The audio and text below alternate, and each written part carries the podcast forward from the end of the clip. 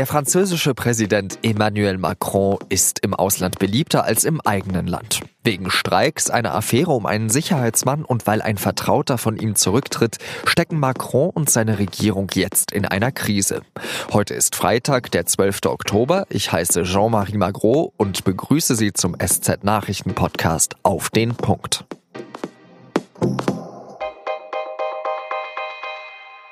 Die vergangenen Jahre waren in Frankreich wahnsinnig schwierig. Es gab kaum Wachstum, eine hohe Arbeitslosigkeit und furchtbare Terroranschläge. Viele haben vor einem Jahr befürchtet, dass die rechtsradikale Marine Le Pen Präsidentin werden könnte. Doch dann gewinnt ein junger, smarter, parteiloser Quereinsteiger, Emmanuel Macron. Er tritt vor das Louvre, um seine Siegesrede zu halten, musikalisch untermalt von der Ode an die Freude.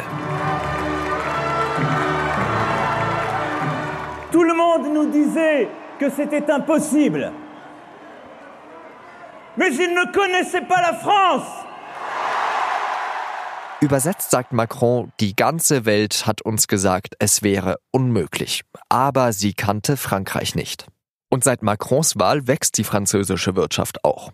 Paris profitiert vom Brexit, weil viele Banken ihren europäischen Sitz dorthin verlagern und im Juli, einen Tag nach dem Nationalfeiertag, wird Frankreich dann auch noch Fußball-Weltmeister. Hunderttausende Menschen feiern dann auf den Champs-Élysées.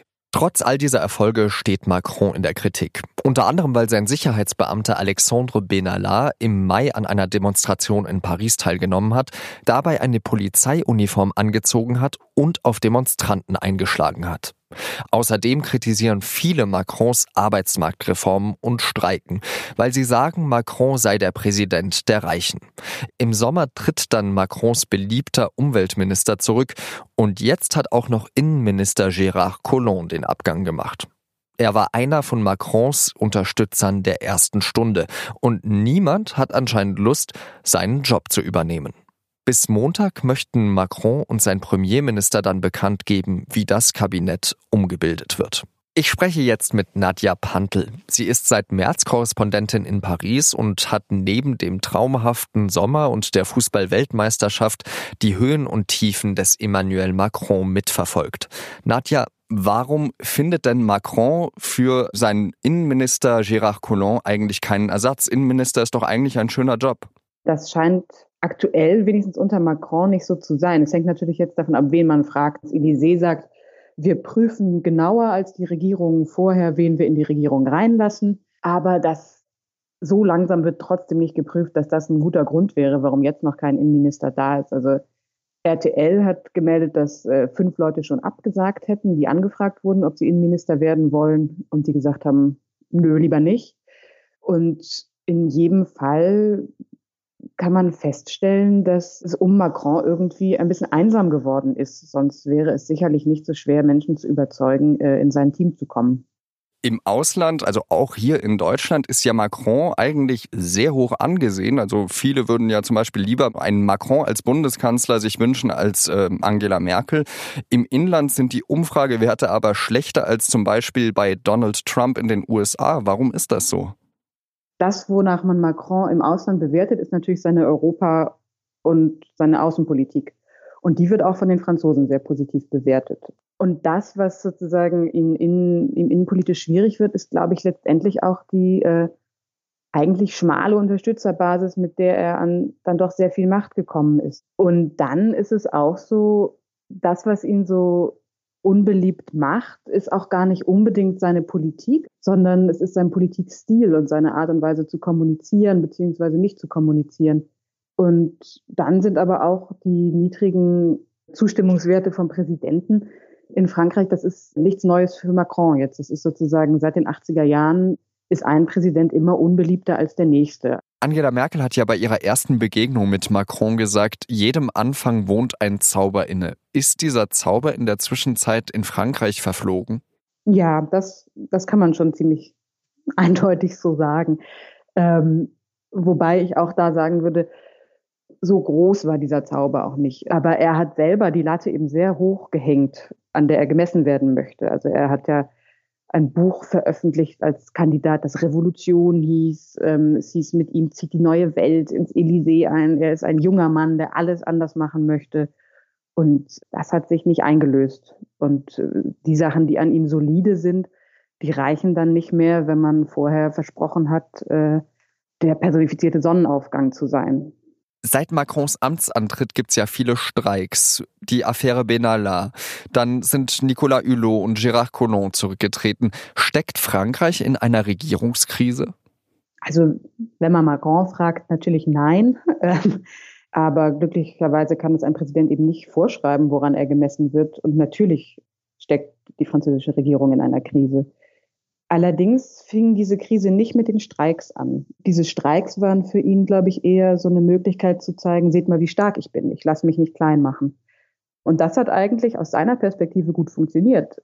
Das Irritierende ist eher, dass die Probleme dann anfingen, als eben diese Benalla-Affäre kam, die gar nicht so schlimm hätte werden müssen, wenn er sich irgendwie verhalten hätte. Und er hat sich aber entschieden, sich gar nicht zu äußern. Und bis er dann irgendwann angefangen hat, richtiggehend äh, zu bellen, ja, also so aggressiv und ungerecht auch die französischen Medien anzugreifen dafür, dass sie überhaupt über den Fall berichten. Und er war eher wie so ein, ja, wie so ein gekränkter Familienvater, der sagt, ich mache doch alles für euch und ihr seid nicht dankbar. Und das ist aber gar nicht die Rolle, die ein Politiker vielleicht einnehmen sollte, wenn er ernst genommen werden will. Meinst du, dass jetzt eben auch andere Parteien stärker werden, wie eben Marine Le Pens Rassemblement National, heißt ja jetzt nicht wie früher Front National? Es gab ja nach dem Sieg von Macron dann so eine Tendenz zu sagen, das war es jetzt für Marine Le Pen.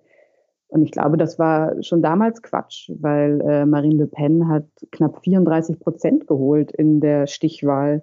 Dass sie so viel Zustimmung geholt hat in dieser Wahl, ist eigentlich ein Triumph. Und Jetzt ist die, der, das Rassemblement National insofern geschwächt, als dass ihnen ja die Parteifinanzierung äh, zusammengestrichen wurde wegen der laufenden Ermittlungen, wegen Scheinbeschäftigung. Aber trotzdem, also sozusagen, obwohl sie auf äh, Sparflamme operieren, sind sie in den Prognosen ganz eindeutig die zweitstärkste Kraft für die Europawahl. Also eigentlich ist das Rassemblement National, früher Front National, eine gar nicht so große Partei, die auch gar nicht so gut organisiert ist, aber die so ein bisschen machen kann, was sie möchte und äh, sich einfach auf einen groß genugen Kreis von Stammwählern verlassen kann. Und das äh, gilt weiterhin. Emmanuel Macron hat gerade Schwierigkeiten, weil er die Latte für sich selbst so hochgelegt hat, sagt Nadja Pantel. Vielen Dank nach Paris. Und jetzt drei weitere Nachrichten, die an diesem Freitag wichtig sind. Der in der Türkei seit zwei Jahren festgesetzte amerikanische Pastor Andrew Brunson kommt frei. Der Hausarrest und die Ausreisesperre gegen den evangelikalen Pfarrer sind aufgehoben. Brunson hat nach Ansicht der türkischen Justiz eine Terrororganisation unterstützt. Das Gericht hat deswegen am Freitag zwar eine Haftstrafe von drei Jahren und einem Monat verhängt, wegen seiner Zeit in der Untersuchungshaft und seines guten Verhaltens wurde er jedoch freigelassen. Das Landgericht Gießen hat die Verurteilung der Ärztin Christina Hähnel wegen illegaler Werbung für Abtreibungen bestätigt. Die Medizinerin war im Dezember zu einer Geldstrafe von 6000 Euro verurteilt worden. Hähnel hatte auf ihrer Homepage über Möglichkeiten des Schwangerschaftsabbruchs informiert. Das ist in Deutschland bislang durch das Strafgesetz weitgehend verboten. Die Ärztin hat Revision angekündigt. Vor neuneinhalb Jahren ist das Kölner Stadtarchiv wegen fehlerhafter Arbeiten an einer U-Bahn-Baustelle eingestürzt. Damals sind zwei Anwohner ums Leben gekommen und fast 40 weitere Menschen haben ihre Wohnungen verloren. Jetzt wurden im Prozess zu dem Vorfall drei von vier Angeklagten vom Landgericht Köln freigesprochen. Der vierte Angeklagte wurde wegen fahrlässiger Tötung zu einer Freiheitsstrafe von acht Monaten auf Bewährung verurteilt. Er war für die Überwachung der Baustelle zuständig. Das war auf den Punkt der SZ Nachrichten Podcast. Redaktionsschluss war 16 Uhr. Am Samstag kommt wieder eine Sonderfolge von Auf den Punkt zur bayerischen Landtagswahl. Meine Kollegin Laura Terberl spricht mit dem Datenjournalisten Christian End über Umfragen und ob sie den Wahlkampf beeinflussen. Ich wünsche Ihnen ein schönes Wochenende und wenn Sie in Bayern leben, gehen Sie am Sonntag wählen. Adieu.